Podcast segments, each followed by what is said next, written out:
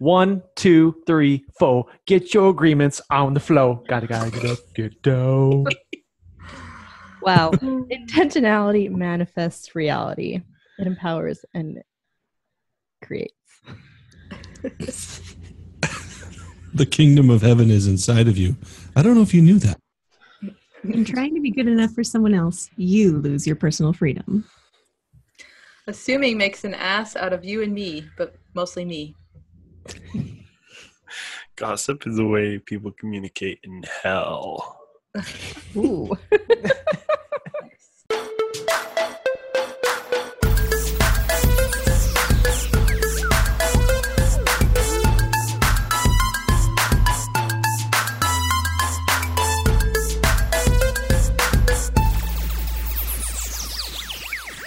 Welcome to the Epoch Podcasts, your weekly dose of mental foreplay. I'm Matt. I'm Jen. I'm Austin. I'm Joanie. I'm Christina. I'm David. And this week's episode, we are talking about a book called The Four Agreements, written by Don Miguel Ruiz. And uh, I really think this is a conversation worth having because this book ties up several things that go on internally, I think, anyways, um, into, into four tidy concepts that are easy to relate to. Um, the first one of which is being impeccable with your word. So, how, how, how did you guys internalize that concept of being impeccable with your word? Nobody did. Okay.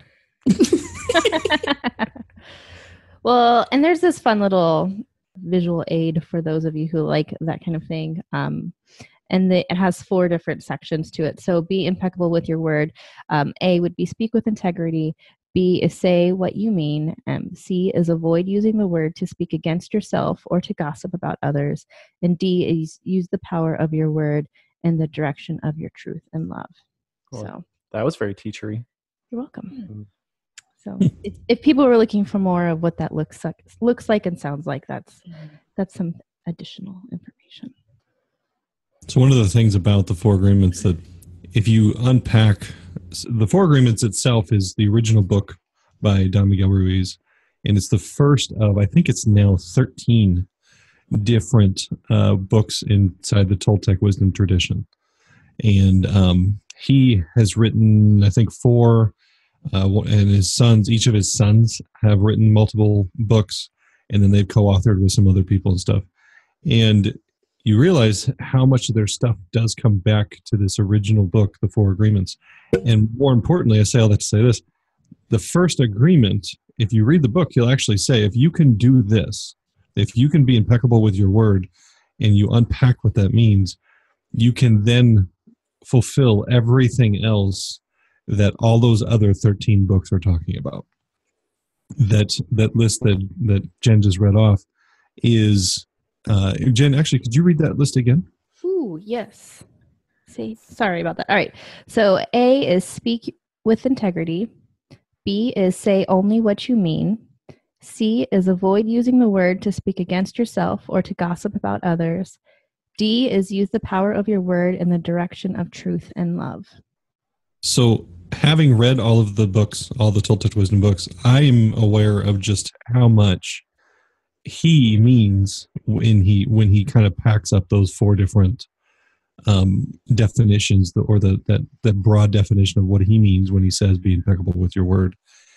And I remember the first time I came across this book, it was in a business discussion with a friend of mine who's a realtor, and he had found this book years ago, and he had bought a case of them because it was so impactful for him, the different agreements, um, and I heard it in that kind of business leadership, personal growth, self help space. And therefore, for me, I'm much more of a spiritually minded individual. And I thought, well, okay, I'll get to it someday, maybe. And once I actually did get into the book through my own story about how it came to me, it was a very spiritual thing. And uh, realized, oh my gosh, this is one of those books that millions of people have read on a surface level and it's very true and it's very good and being impeccable with your word is great um, but if you take the time to dig down to what the author really freaking means about it uh, you realize that it will absolutely change how you view everything in life it will uh, begin to give you the capacity to create heaven on earth and discover that the kingdom of heaven is inside of you, which goes back to what my hook was in the beginning. So I think it's it's worth noting right at the beginning of this podcast that that there is layers to these agreements. And your ability to internalize them really does determine kind of how how meaningful this these concepts can be for you. I don't know if you guys have found the same thing to be true as far as those layers, but for me, it is it is absolutely uh, a stark difference between what I've I've known many other people to get out of this book versus what I've personally gotten out of it. Well, certainly, and I know you reference this thing all the time, especially in the last few months. And I think maybe it's also useful to start with why do we need to be impeccable with our word? And it's because your word is powerful, and they really emphasize this. Like your word has the power to create or destroy. And I know a lot of us already believe that, but it's like, oh, so if you believe this, well, let's really dive into it. Let's really get into it and understand, you know, the importance of being impeccable with our word. I think a, a phrase like they they mentioned gossiping in this chapter in this agreement, and you know that's something that a lot of us know. Like, yeah, you shouldn't gossip. It's not good. It's just not a good thing. However, when you realize that what you're putting out when you gossip, the the uh, the destruction that you could potentially be causing when you gossip, the uh, yeah, just just the things you're unleashing in the universe when you are choosing to not build up somebody behind their back, but to tear them down behind their back. Um, mm-hmm. Stuff matters. On one hand, I was, and, and maybe it's just because of the way uh, uh, the way that we have had with all the stories about like Lord of the Rings or Harry Potter or whatever. To me, it seemed that using the the terms white and black magic. Kind of cutesy in a sense. I don't know. I think it, it, kind of has has lost a little bit of the meaning, maybe. Uh, That's because it, it, causes my ears to perk up. I'm like, what? This is like we're we're talking serious concepts. And he's oh, black magic. well, I don't. Yeah, because because I mean I don't know. I, and, and maybe maybe we're just a little more used to this stuff, or at least I feel like maybe I I am because I felt like it, it didn't quite convey the importance of what he was saying with it. Maybe more like curses and blessings in a sense. Maybe that, at least for me, that would have had a little more. But it, it's it is that important with gossiping, with speaking bad about somebody, with calling people names. Uh, I, I remember the story that um, that he talked about the little girl that the mom was just having a bad day and she was just singing and I know for a fact I sometimes have bad days, and my son just likes to talk, and he likes to talk and talk and talk and talk. You know, and she and and I could relate to that, and I'm thinking, okay, how many have, have I ever cursed him with with what I was saying with a with a concept, uh, with just a casual comment, you know, why don't you just be quiet or just stop talking or whatever. I mean, I've never gone as far as to say your voice is ugly or anything of the sort, like that mom said. But I mean, that's after having multiple years of being exposed to the understanding that, hey, what you say matters. you know, the the the the power of life is in what I say, and especially people under my care, people under my sphere of influence, or whatever my responsibility. Uh, my words are going to carry more weight, and, and, so you understand that. Okay, you need to be careful with what you say, but uh, I feel like calling it, you know, and, and, maybe it's just that I just don't understand what he means by black and white magic, or, or the, the the the the words might have a different meaning for him than it does to me. But uh, that kind of goes along with the whole book, doesn't it? Having right. meaning behind words. yeah, maybe so, maybe so. But to me, it's like you, it's it's more more so more of a curse. Like you you uh, you curse people when you are not careful with what you say and why would you want to curse your children and on, on top of that understanding that the words that you say are so important did you hear that? Oh yeah. Feel better? and I I think what David's saying because his word the wordage did kind of um, rub me I think the wrong way, and part of it was I kept because I usually read a hardback book, and this time around I listened to it audio, and I was wondering Hmm. if I was like, as I'm reading, he's talking about like how Hitler, you know, changed minds and convinced them. I'm like, would I be, would this be different if I was reading it as opposed to hearing someone else reading it to me with inflection and the tone? Um, but that also goes into all of what we're talking about in this first agreement of, you know, you're not only what you say but how you say it and your tone.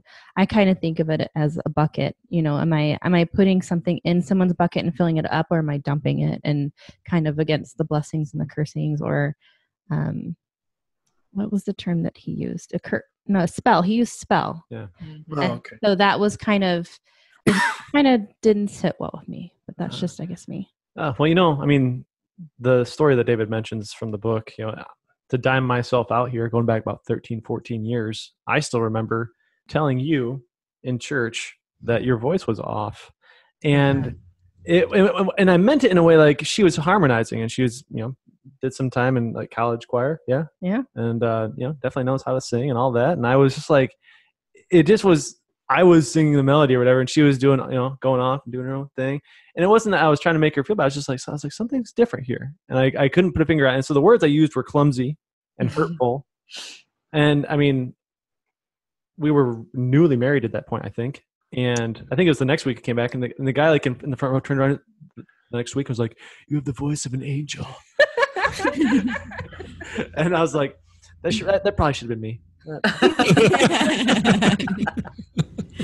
Sorry about that. yeah I actually I think- really liked the um, the wordage of that your words are like casting spells because when you have that picture, it's someone sending intention and sending hmm. ideas. And it's not that it has to be word for word what goes into someone else's life because they still have their own interpretation and their own insecurities and their own filters. But it's it's that your words affect the world around you and they're going out and that they're doing something. You hmm. know if we believe that every word we spoke was doing something good or bad. You know if you want to look at it as white magic or black magic or blessings or cursings it's doing something. It's either creating life or it's tearing life down. Um, but that's the idea that got me is that our everything we speak is doing something. And we all have those moments in our life that we can look back on little comments that people made and it's not their fault that it affected us the way it did you know we have our own responsibility but just that everything we say affects the world around us Yeah, and I think one of the things that he brought out too was the whole concept of the soil that you are essentially Mhm. being receptive to negativity or not. Mhm. And I think that's a helpful thing to also take note of when thinking about because we're talking about how we're affecting other people a lot right now, but in how we take things in also. And like you said, we have a responsibility in that. And even if someone says something negative, if we are only tuned, in a sense, to positive, then that's going to just basically bounce off of us and not be a big deal to us. and, that gets into the other agreements, which he says, you know, again, if you can be impeccable with your word, it opens up the door to a whole new way of life. These other, the other three agreements are essentially the the the how tos to kind of to to buttress up against this first agreement.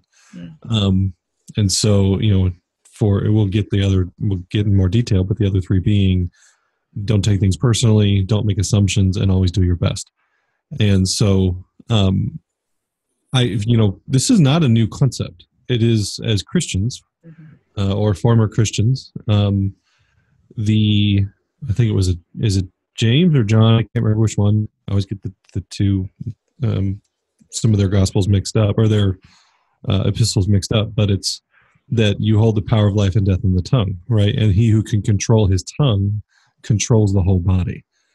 And the I mean that's a that's a pretty massive statement that in in an epistle in the Bible that's talking about how to live righteously and how to be perfect. It it gets boiled down to well watch what watch your mouth. Like that's pretty that's pretty crazy. Um when you consider all the mechanisms that have to be in place in order for your word to be impeccable in order for you not to gossip, in order for you not to take things personally, in order for you not to to tear others down or whatever. I have found the the longer I've sat with this that um, my default position is is to become more and more uh, quiet and observant. Um, you know, obviously, I have people that I can verbally process with that uh, it's safer to kind of just verbal vomit, if you will, and and find conclusions and kind of stumble my way through things in hopes that you know whoever it is, you're not taking things personally, you're not making assumptions about what I mean, and I'm able to process. But when I'm with average Joe Schmo in my life anymore, um, I'm saying less and less. Not because I think I'm better than them, not because I'm not have any no don't have any thoughts, but it's because somewhere in there I'm I'm beginning to use the tools of of these four agreements and the impeccability of my word, and it is creating so many additional things under behind my tongue that uh, I can absolutely, you know, ironically, for the first time in all my years studying the Bible, I'm starting to get why I want to say it's James, but why the controlling your tongue and that it being like a rudder that steers a ship, and that if you can control your tongue, you can control the whole man. Like it's it isn't just about oh you know don't you know don't make bad confessions of your life because you'll be sick and poor forever. Like it's not it's not the silly or don't say mean things. Right. It's not the name it and claim it stuff or the if you can't say anything nice, don't say anything. It's none of that stuff. It is the true mechanisms behind why you say what you say.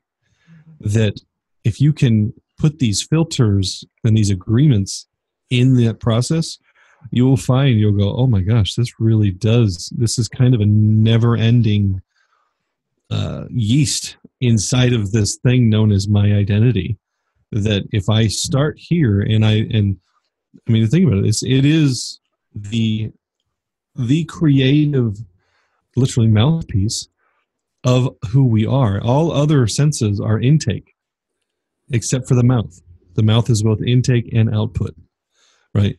And there is there is something to be to meditate on about how you have two eyes, two ears, two nostrils, two hands, two legs, you know, all that stuff, but you have one mouth, right? And the reality that that is the so much the creative center. That's how God created the earth in Genesis, and and and so many things to kind of consider the power of everything behind the tongue that then gets filtered and boiled down to a sentence. Um, this book does an amazing job in my mind of of kind of boiling down even the domestication part the fact that we're speaking english on this podcast the fact that the word english means it's a language and we know what the word language means because we've all in agreement that that's what those sounds are and my blog i get into that a little bit you know when i when you use the word sky. Um, we know what sky means because we speak that language. But the truth of the word sky is something that doesn't need words. And this is evidenced by there's dozens of other languages that have a different word for the same truth. And so when you realize that even down to what is truth and what are, what is communication and what is the energy of the realities of existence that out of your mouth comes your identity in in in a form that other that you are now imparting to other people and that there is so much underneath it when you say anything uh, it does begin to realize you do, do begin to realize, wow, if I can just focus my attention on being impeccable with my word, I may actually change my entire identity. Now, you mentioned, you know, how this has kind of its roots in, in, in Christianity, but you also mentioned its its roots in, in Toltec wisdom. Can you can you briefly describe what that means? What, what Toltec wisdom is for somebody who key. So Toltec are pretty much they're pre-Aztec and uh, Inca, Native American or Central Native American. Um, their main city was Teotihuacan, which is translated as uh, the city where men become gods, and thousands of years old. It's it is not a religion in the sense that you will not find seminaries and you know buildings to pay for and everything, but it is a wisdom tradition, kind of like Zen, um, and it's uh, it's largely having a resurgence because of Don Miguel and his family. Um, not that it was lost, but that it just wasn't very popularized or uh, made public. The, the, wisdom of it was not made public, and uh, so yeah, it's it's from Mexico. Teotihuacan is 30 miles north of Mexico City, um, and they have different websites. They they have uh, they take trips down to Teotihuacan multiple times a year. They have uh, seminars and stuff all over the place. So it's just a uh, system of thought. Right on. Well, I guess uh, cruising right along here. Uh, Could I say before oh. before we go and um, sure. briefly mention that we talked about the words that we speak, but also the words that are going on in our head and being impeccable with the conversations in our own minds. Because it kind of starts there as far as what comes out and how we view ourselves and all that stuff so. Yeah he says that he says don't use the word against yourself. Mm. um, that one's really easy to do without saying anything. Yes it is. I'm such a loser. No you're not I think honestly, just getting really familiar with or starting to really recognize all the conversations that go on in your own mind. Because we have so many conversations all day long without even thinking about it if you're not uh, allowing yourself to be aware of it. It's just so normal and natural. And so i just picked i just picked up a new tool. Um, this this is actually pretty cool. Uh, if you want it, it's it can be exhausting to monitor your internal dialogue 24 7 right because at some point you you have to like buy groceries and stuff um and so one way to kind of take an overall inventory about your internal dialogue mm. is if you look at a situation or look at any particular subject and you ask yourself what your expectations are of that situation. So exactly examine your expectations and you'll realize the you'll f- discover the predominant um, direction of thought that you have. And if you have negative expectations about stuff, whether it be your weight or your job or your kids or whatever, then you'll re- then you will that's that is the fruit of a, a consistent negative thought pattern. Hmm. What if you don't have expectations? Then you probably are amazing. what do you mean? I don't know, like yeah, cheeky one. Go. I I remember I cheeky one Kenobi. talking with, and it's now kind of in me like it's a sad thing but um, i was talking with someone and i was like well i don't know. I just don't have expectations that way. I'll never be let down. Like i just i have you know no expectations because then you know it doesn't line up. I'm not disappointed. So i find sometimes that i just don't have expectations. And maybe the why is more telling than than whatnot but um yeah. To me that sounds like an expectation to not have an expectation yeah. that you're going to be let down if you have if you uh-huh. have them mm. i realized after i said it yeah. the lines were drawn but whatever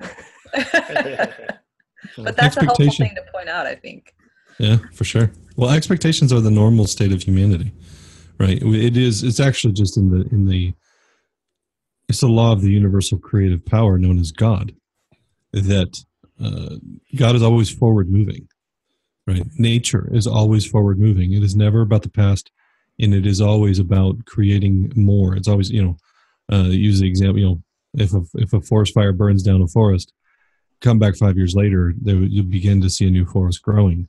Like there's always forward movement. Nature never stops. And so expectation is an energy that is directly tied tied to movement um, and it's directly tied tied to forward movement and so it is by our default, it's actually something I don't believe we were meant or are really able to not have expectations um, because it is in our, it, literally in our spiritual DNA to expect. um, and that is because we live our minds being of the substance of spirit are able to live outside of time and space and so if we were a pure instinct and pure intuition we would always be in the now and expectations would not be a thing. But we're not. We're soul and spirit. And the spirit side of us lives in a realm that um, is always forward moving. So it is there's healthy ways to manage and build and foster expectations but in the end you still have them Yeah. I, I had a cousin who I distinctly remember about 20 years ago saying that he was constantly uh, aiming low to avoid disappointment. That was, that was his mantra. And uh, you know, I, I think you know biblically, w- these are these are the types of thoughts that we need to take captive.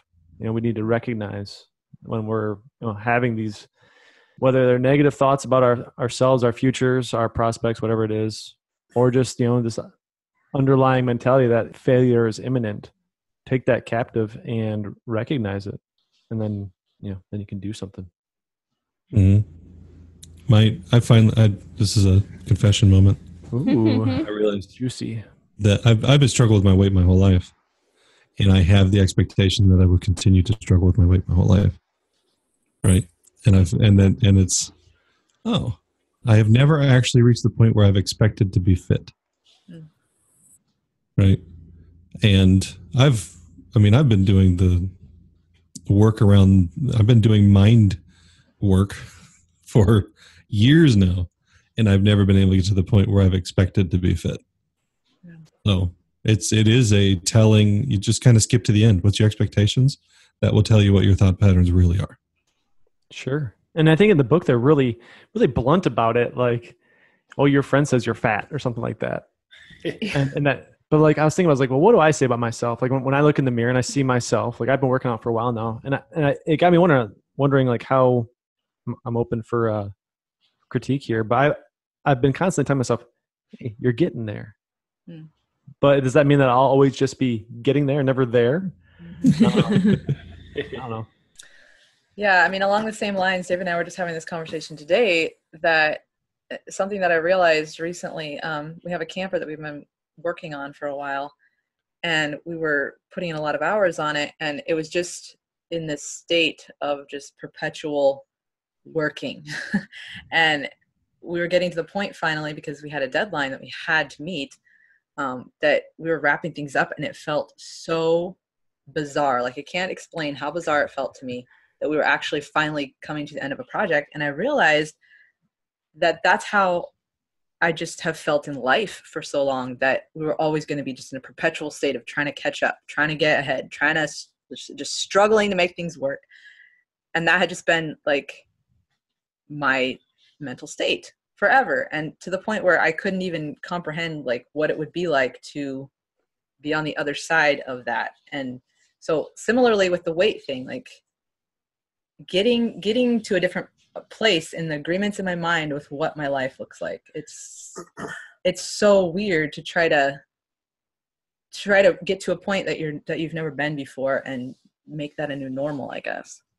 And, and it's funny because I, I, I, I totally um, feel you there with the whole weight thing because I've like since I was in school I've had kids telling me I was fat, you know, and making jokes about my weight and stuff like that. And I remember like four or five years ago I was actually uh, I got to the point of being sick and tired of being sick and tired of being yeah.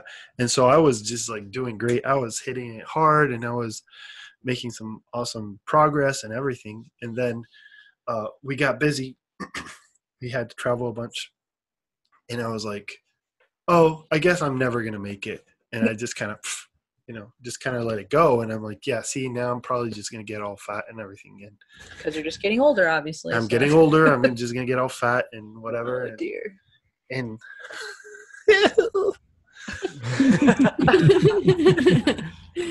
Mother. Mother. got some work to do All right, so I, I think we've thoroughly established the idea of you know the importance of being impeccable with your word internally, externally. We ready to move on? hmm All right, all right. So next one is don't take anything personally. This one's hard, man. Should I read Or at least the for me, it A. B's, and C's? It wouldn't hurt. Okay. Yeah. Do it. So the A, B's, and C's of don't take any, don't take anything personal. You can do it into the mic. That'd be even better. Don't take anything personal. I don't know when I read it, it just Don't- don't felt take it very personal. double Yeah, don't take negative. that. Don't take that critique Mm. personally. There. All right. Uh, A. Nothing others do is because of you. B. What others say and do is a projection of their own reality, their own dream. C. When you are immune to the option, the options and actions of others, you won't be the victim of needless suffering. It's good stuff right there. Yes.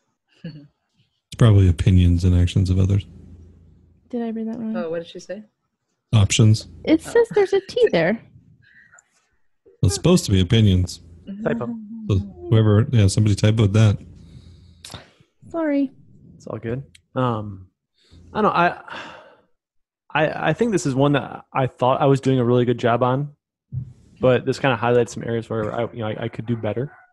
Just the idea that the way people interact with me isn't always because of what I'm doing. Is I think uh, you know they've got their own shit to deal with, and a lot of times that you know they're they're putting that on me because of what's happening in their life, and sometimes that's you know sometimes it's fair sometimes it's not but i'm not gonna you know take it personally anymore I'd say that the the way people react to you is never about you.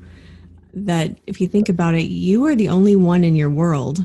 You are only ever the only one in your world, and everything. Think about it, it's it's easier if you look at yourself.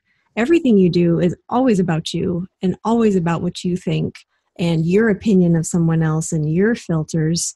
And if you can turn that around and project that on everyone else in your life and realize that they're the only ones their whole world revolves around them so everything's going to be about their lenses and the way they see things and that literally nothing anyone does can ever be about you it's always about them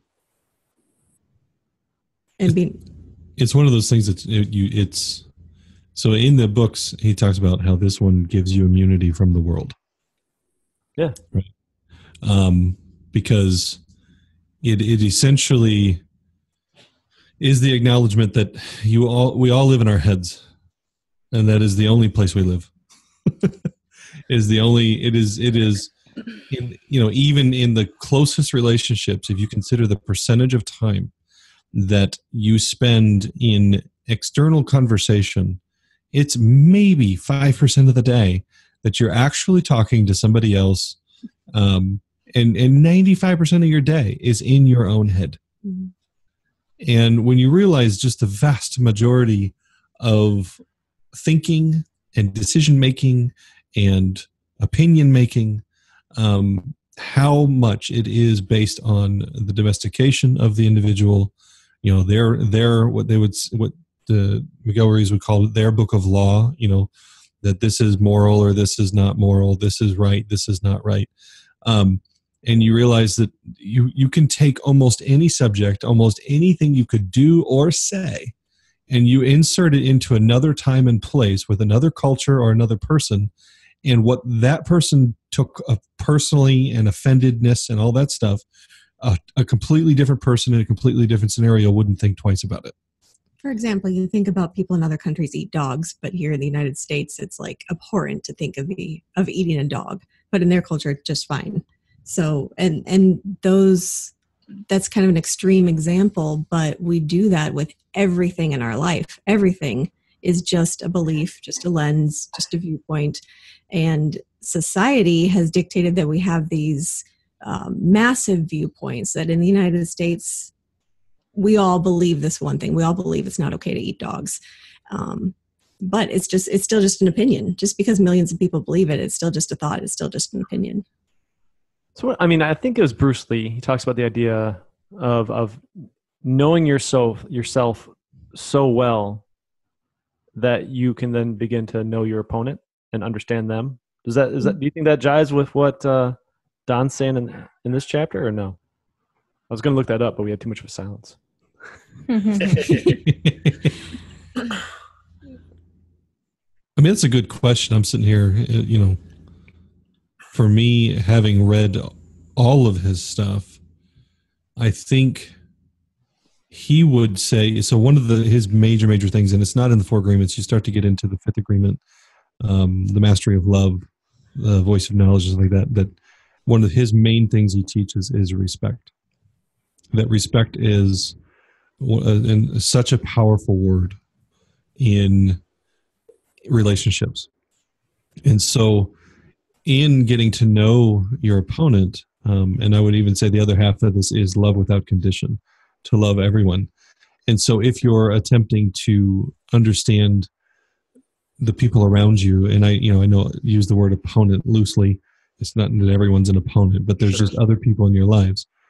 So, if you're trying to get to know them and understand them, then if you can have a respect and a love without condition, and while at the same time not making assumptions, not taking things personally, being impeccable with your word, you know, uh, the fifth agreement, which we're not getting into today, actually says, uh, "Be skeptical, don't believe anybody, don't believe yourself, but always listen." So the fifth agreement he even says is kind of all the other four agreements wrapped up into one of realizing that everyone is is dreaming their own dream. Everyone has their own lenses. And in the end it's all lies trying to convey the truth of experience so when i try to when i try to point out something in the sky to somebody who doesn't speak english the truth is there's a thing in the sky we can both see it that's the truth the moment we use words, we introduce distortions and filtrations based on our upbringing and so on and so forth. And so being skeptical and not believing anyone, including yourself, does kind of get to this at some level like to know anybody hmm. is potentially uh, in some ways is impossible and in other ways you can know everyone on the same level with love without condition and yeah right on all right, so moving on to the third point, which is don't make assumptions. It seems pretty cut and dry, but maybe there's some subplots. Definitely. Under the, the surface here. Point A find the courage to ask questions and to express what you really want. B communicate with others as clearly as you can to avoid misunderstandings, sadness, or drama. C with just this one agreement, you can completely transform your life. Ah, it reads a little differently. Inflection is everything. right. right. Yeah, I, I, mean, personally, I was waiting for this one to kind of do some marital counseling on the you know recorded, posted on the internet. Okay. Fun. Uh, assumptions Let's do it. marriage whatnot. But what are you assuming, sir? I just think it's important to communicate all the time. Maybe overly communicate. I think Don might agree.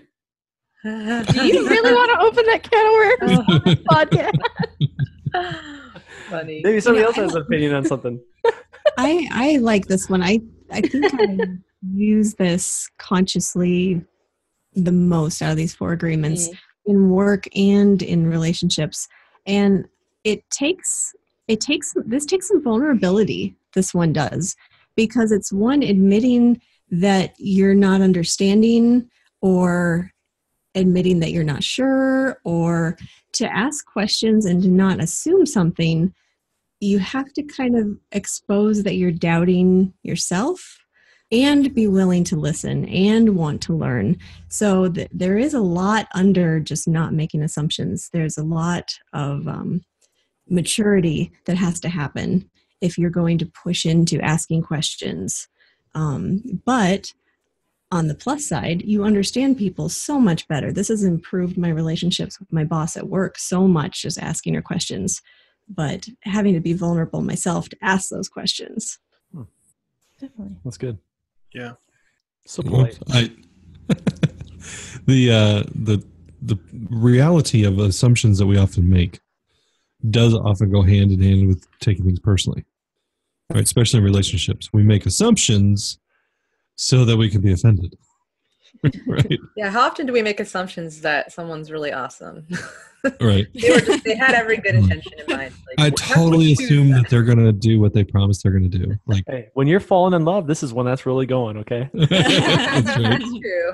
Initially. Yeah. Um and you know what? that's an interesting uh, that is the truth of um when you are falling in love and you're in there is this kind of assume um, it's it's the honeymoon effect that uh, Bruce Lipton wrote a whole book about is the honeymoon effect. Um, and but beyond that there is largely in a, in our culture an assumptiveness of negativity personal attack um, unreliability you know people being lazy people being stupid.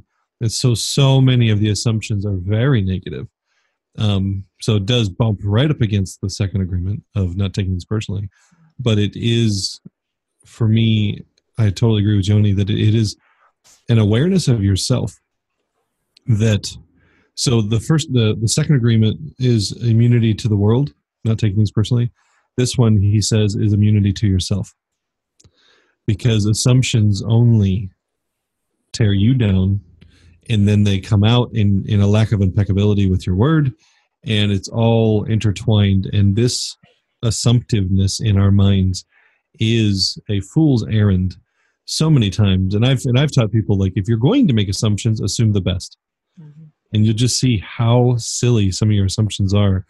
And there's times where people can't even figure out what the best assumption would be because they're just so sure that that person's an idiot. Mm-hmm. right they're so sure that that person's going to let them down. They're so sure that that person's being an ass. And so I I kind of go the other way of like, oh, if you're going to assume, then what's the best that could happen? What's the best of that person's actions? What's the best intention behind that thing that's confusing you? And you just realize just just what your thought patterns are and your judgment patterns are um, when you when you when you watch this in yourself. It is you realize, holy crap! I have given myself high blood pressure for years for no reason. No reason. Yeah, if I can't make assumptions, then that means that I can't spend time and energy having imaginary arguments with people. Mm-hmm. Like, you take that away say. from me? and then he's going to say, and then I'm going to let him have it. well, and I think bring this back down so hard on his face. the the thing for assumptions for me is we all have different backgrounds and different perceptions and even different definitions of what words are. And so Matt brings up communication and he has an idea of what communication between us should look like and I have another reason what what it looks like. And if we never get on the same page and we never talk about that, we're just going to keep assuming and assuming and assuming or we make this agreement hey this is what this is what it looks like and then not revisiting it a couple weeks down the road things change life changes. We we change our personalities and um, perspectives. And so if you're not if you're just writing something in in sand and stone and oh this is what it is for now on and never revisiting it then you have misconceptions built on assumptions built on misunderstandings and it just becomes this big monster. Mm-hmm. i don't know why you tap my leg like that you know. right, honey? Right? I, I, didn't take it. Right, honey? all good. Yeah. I think um, I've been pretty good for a long time about making good assumptions about what other people's like coming up with good scenarios of how someone didn't mean to offend me or whatever yeah in most other people that like the people that i don't really know or people that aren't that close to me but i haven't been great at it in in closer relationships because i find that i want and i think this is probably fairly common with women um, i want for example david to be observant enough in our relationship. To me it feels like more loving if he just can know something that I want. And I understand. I, I actually am really good at communicating when I um, I have a problem with something with him. Anyone who knows me probably knows that I don't have trouble with that. Um, but the communication of of not assuming negatively. Like sometimes I honestly I just like I can't comprehend like someone was saying, I forget who it was, but I can't comprehend of a scenario that makes sense in the other person's head um, of how that couldn't have been a negative thing and uh, like for example um, there was a something that happened with some of my friends not super long ago. Um, we had a conversation on Facebook Messenger, and we said that we were gonna do something together that day. And and I said, okay, yeah. Someone suggested, yeah, let's let's do like maybe um, shopping and something else. I forget. And I was like, okay, that sounds cool. I'm down for that. Then come to find out later, those two friends were out shopping without me and hadn't communicated with me. And I could not for the life of me come up with a scenario that it made sense if they hadn't communicated after we had that agreement or whatever. And so that was a scenario that I was like really hurt by and confused by. Um Wait, th- that you agreed. yeah. You you mentioned that it was cool to do it, and then they went shopping Yeah. and did not tell you. And didn't tell me anything. Yeah. I found out that they were out. And and that we met up later that day and they didn't try to hide the fact that they were doing it without me and so i i was so confused it was just weird um i let i just let that situation go because i cared more about the relationship. I didn't want to make it weird. At some point i might ask them you know like what was up with that? But they clearly didn't think it was weird or have any i i, I couldn't come up with a scenario where that made sense in my mind. And so like you can be really good at coming up with i mean i don't know maybe maybe that shouldn't even be the goal. Maybe the goal should not be coming up with good scenarios. Well because Where- that just becomes another assumption. Unless you ask Right. someone and say hey like i thought we were going together. What happened yeah And and i i would have done that but in the it, at at that time it just it wasn't a good thing to do i could tell. And so i'm cool with it now like i just let it go. I don't really know. I never came up with a good scenario but i was still able to let it go and not be offended like eventually not be hurt by it and not it wasn't a big deal anymore. Um but yeah that's just an example where even coming up with good scenarios may not be like i said maybe that's not the goal and i don't know if austin you have anything to say to that whole way of thinking about relating with people or whatever i have a feeling you might uh-huh. well, it's just when I tell people, well, assume the if you're going to assume, assume the best. yeah It is a sense. It is the so in the human brain there is a I can't remember it what it's called. The concept is very simple. That we do not know how to handle unfinished math. Mm. like, Uh, we inherently connect the dots. It's the it's the same part of you that if you're you know using the analogy of shooting a sh- you know shooting skeet with a shotgun that can that can connect that I need to shoot here because by the time the, the shots get there, the you know the skeet will be where that is, and so that's the idea that you can guess what's coming next, that you Right. can that you can know what's going on in traffic because you've your mind is already able to put together what's probable, Mhm. and so we do that, but we do that with everything, right? and we do that and then those equations are built on our past ability to fill in the blank Mm. right so well i've had these experiences therefore it's normal for me to expect that this will be continued to be my experience so that's why when somebody innocently says something that for years has been a sore spot for you. Then one you're attracting that vibrationally but two you immediately assume that they're just piling onto the same thing you know because you're filling in the blanks. Mhm. and our minds do that uh, with assumptions. And the assumptions are based on past experience. And so it is almost like a drug. It's in in it's it's very much like an addictive behavior to stop making assumptions. And so my secondary piece of advice is but if you have to if you're if you're struggling with that you know it's kind of like quitting cocaine cold turkey.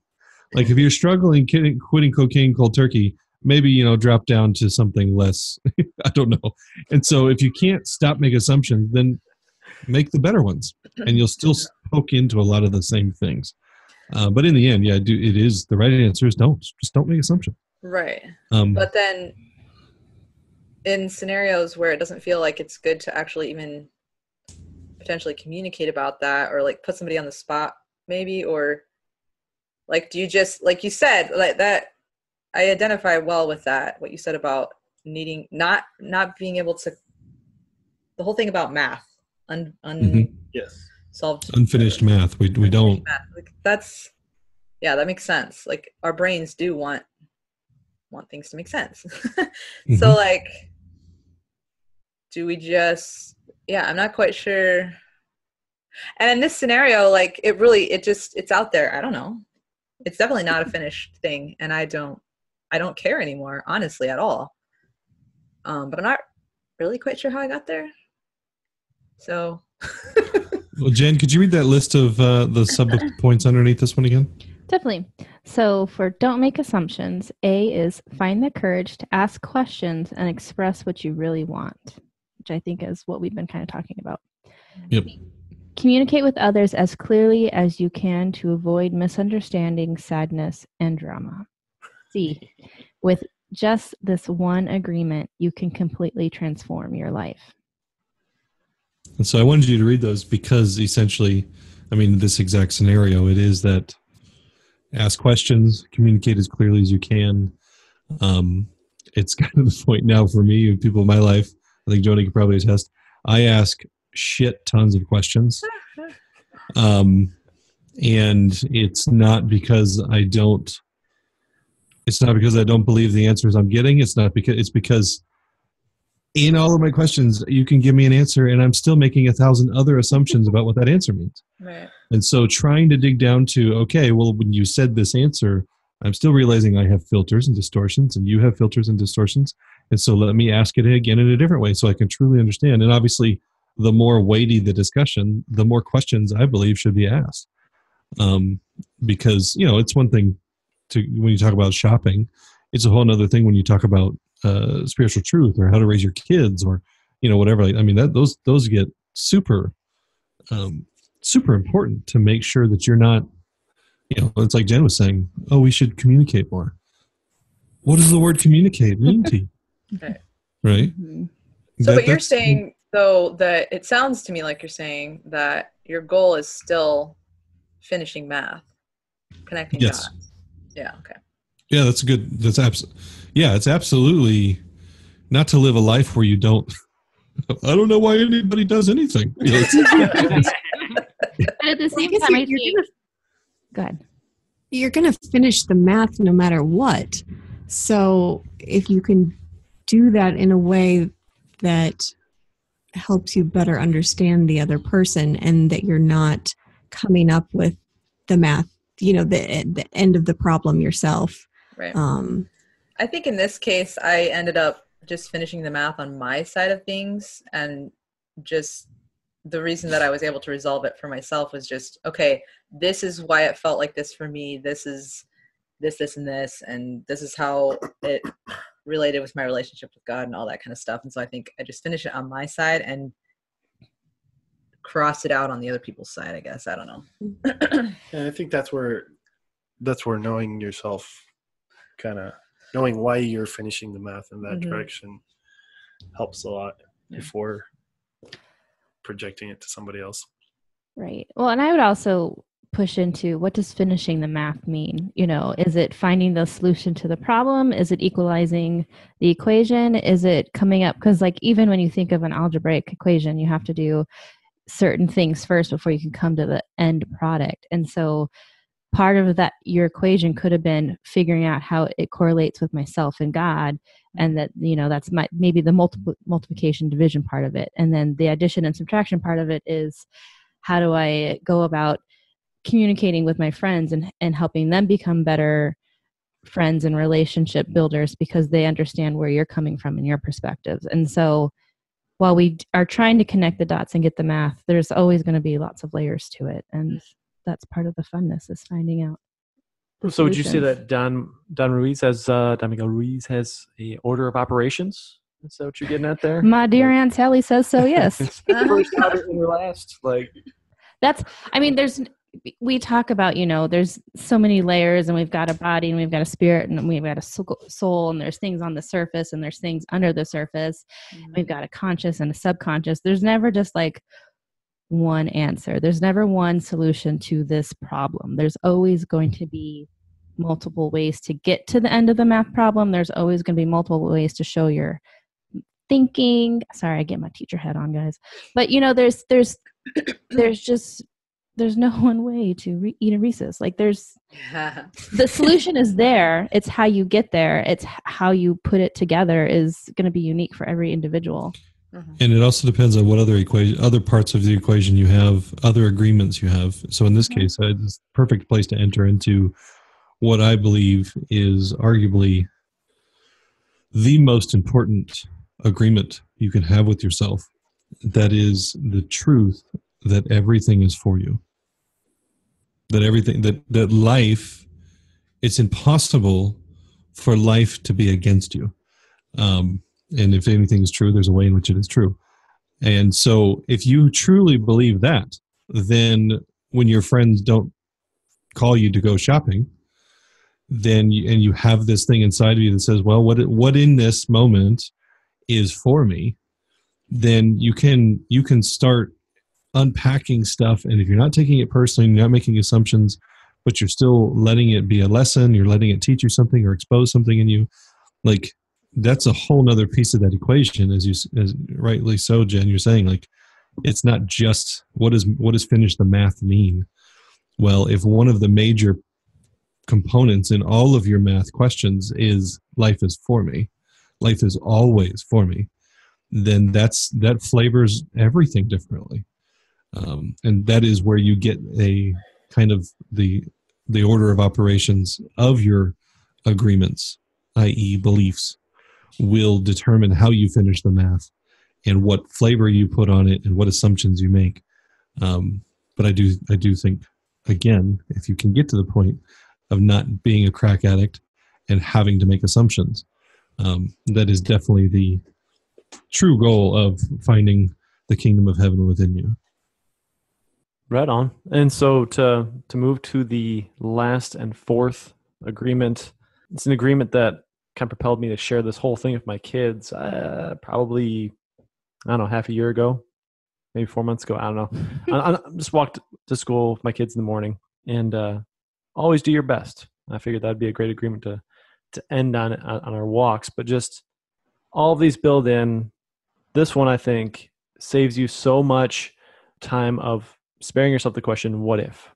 If you always do your best, then you you take that all of the wondering, like, what, what if I had done more? What if I had tried harder?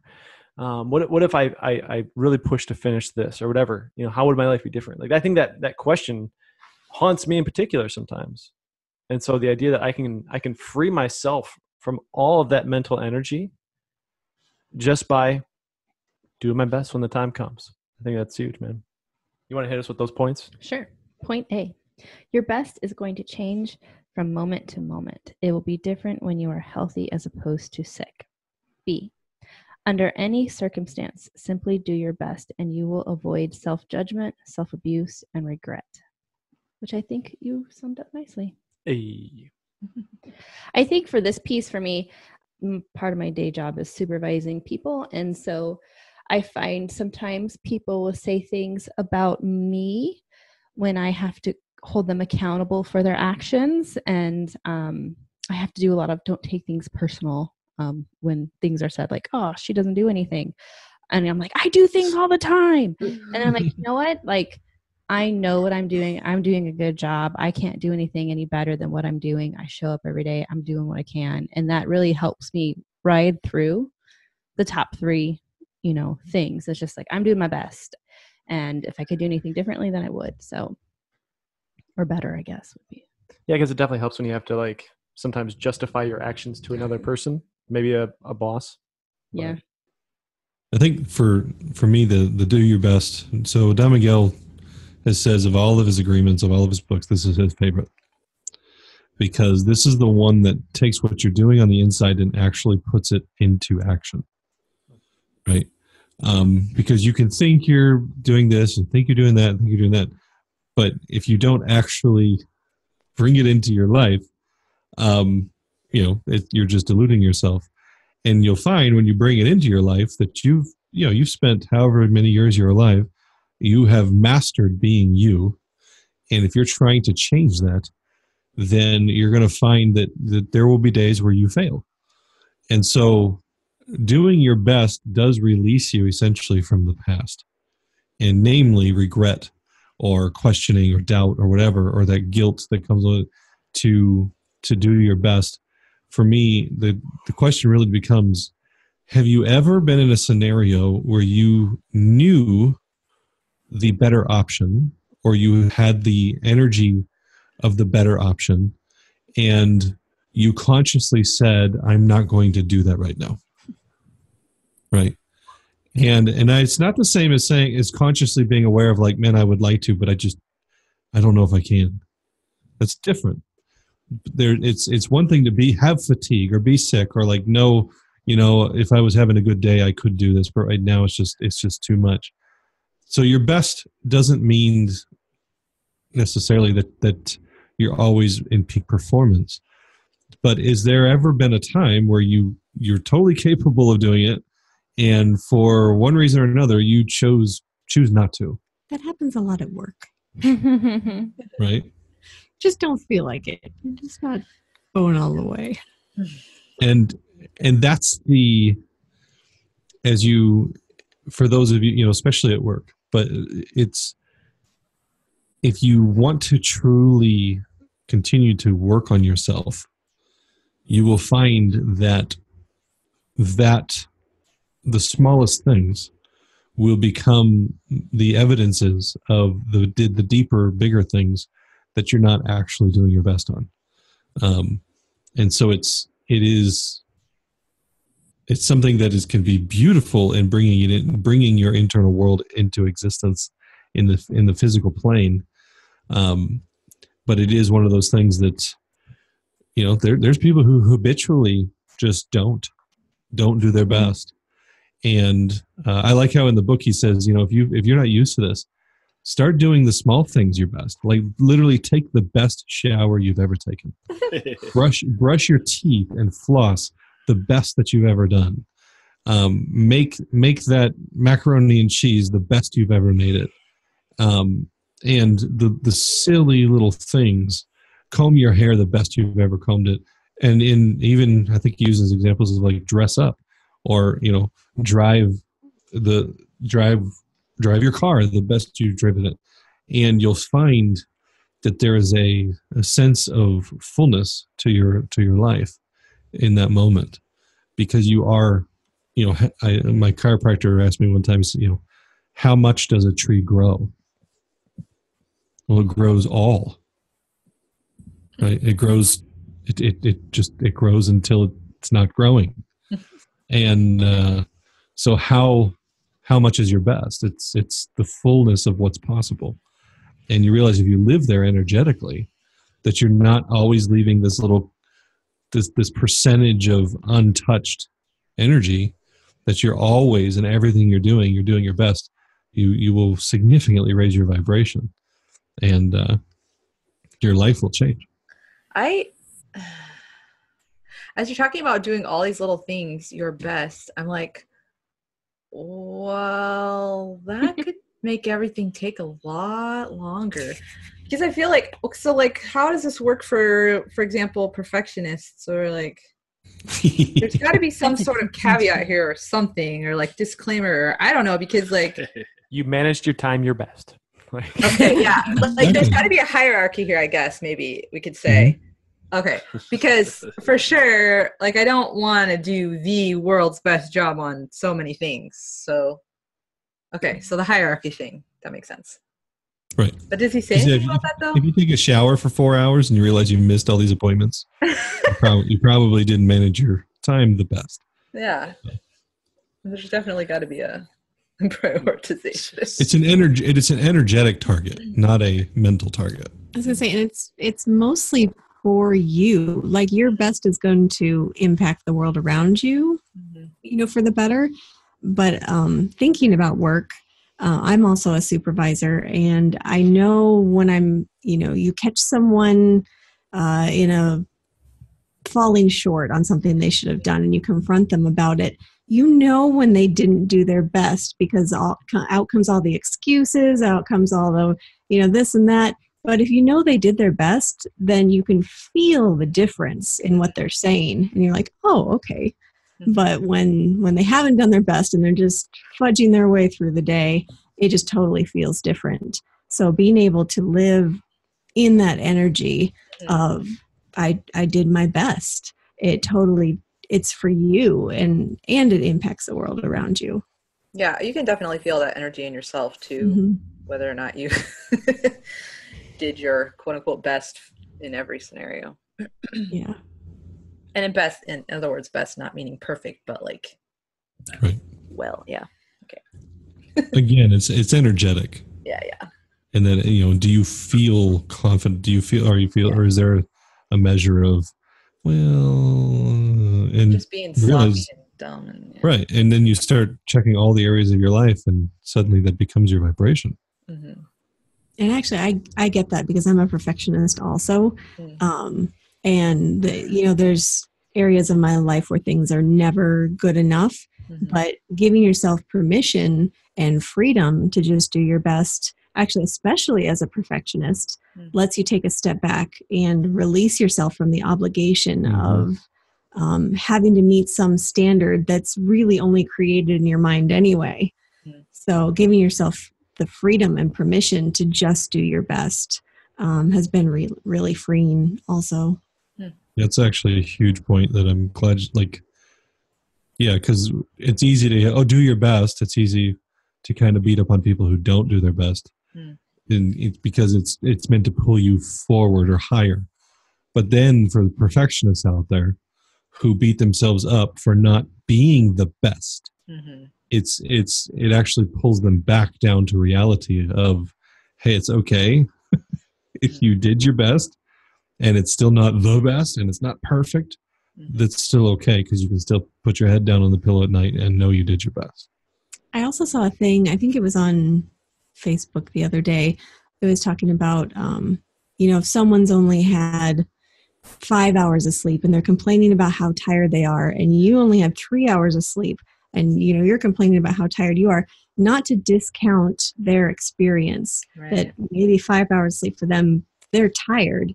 So, and that might be their best that they're doing their best with that.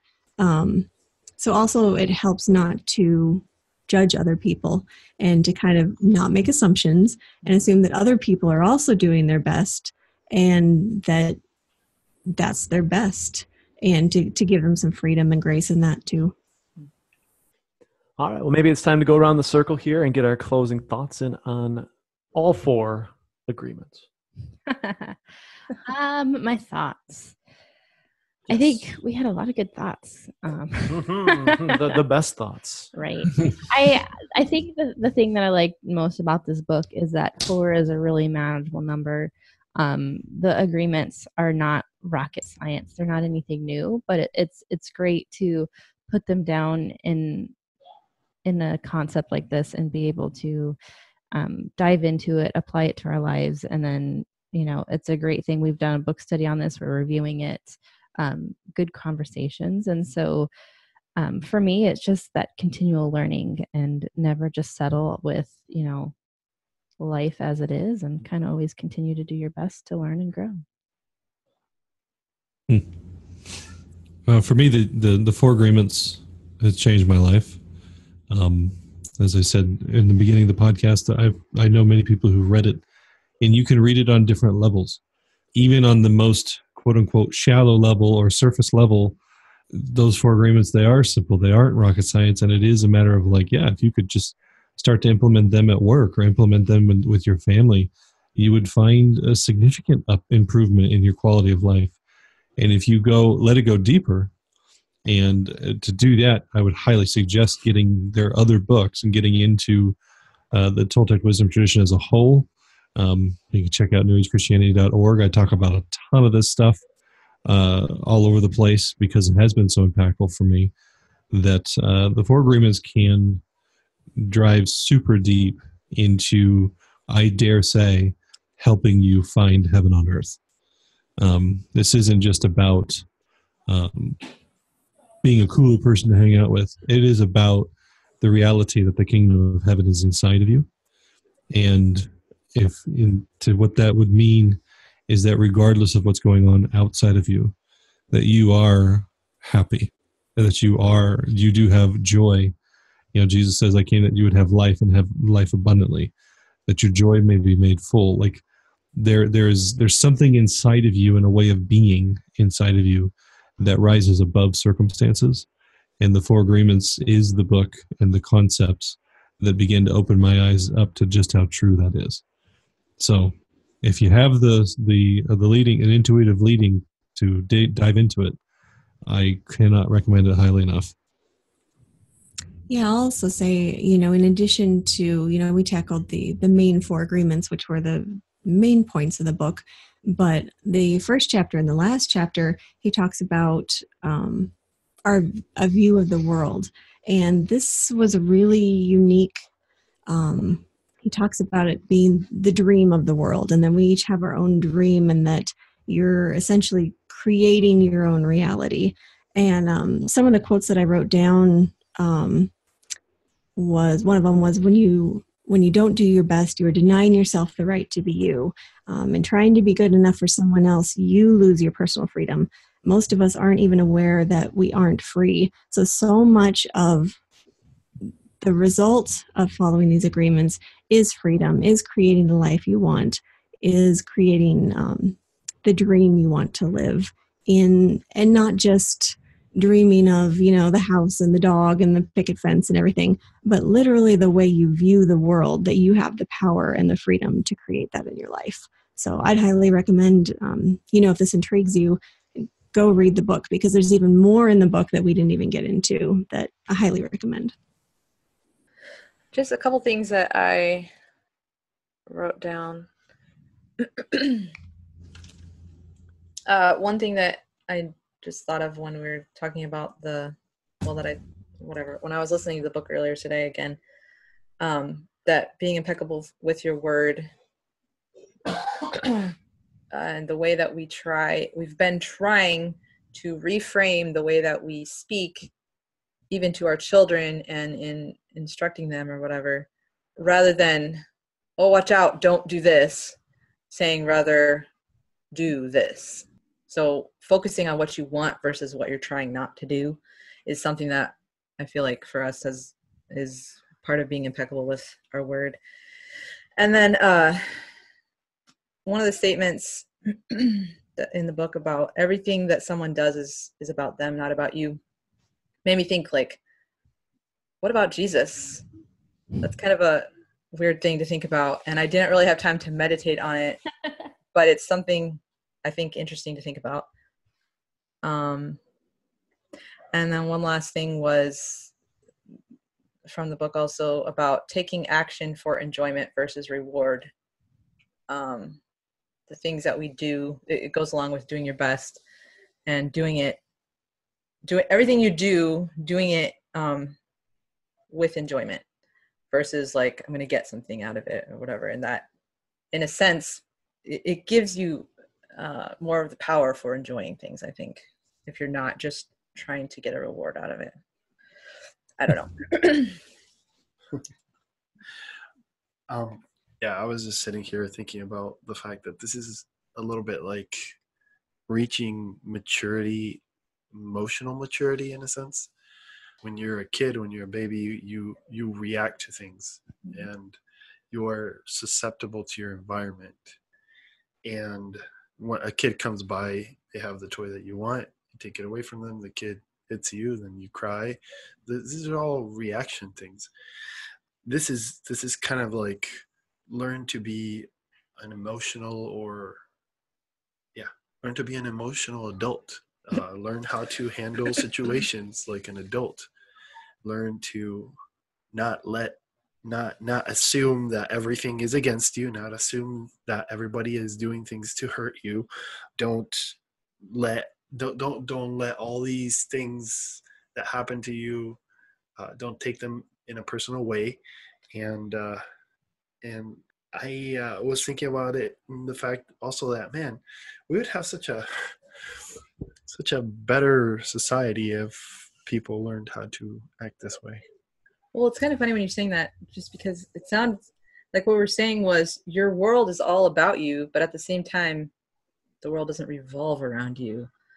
It's like something that we say, but like I don't know. Well, when you're you- saying that, it's like weird to think about. maybe maybe the world is all about you you just need to know how to handle what the world is giving you i don't know Yeah.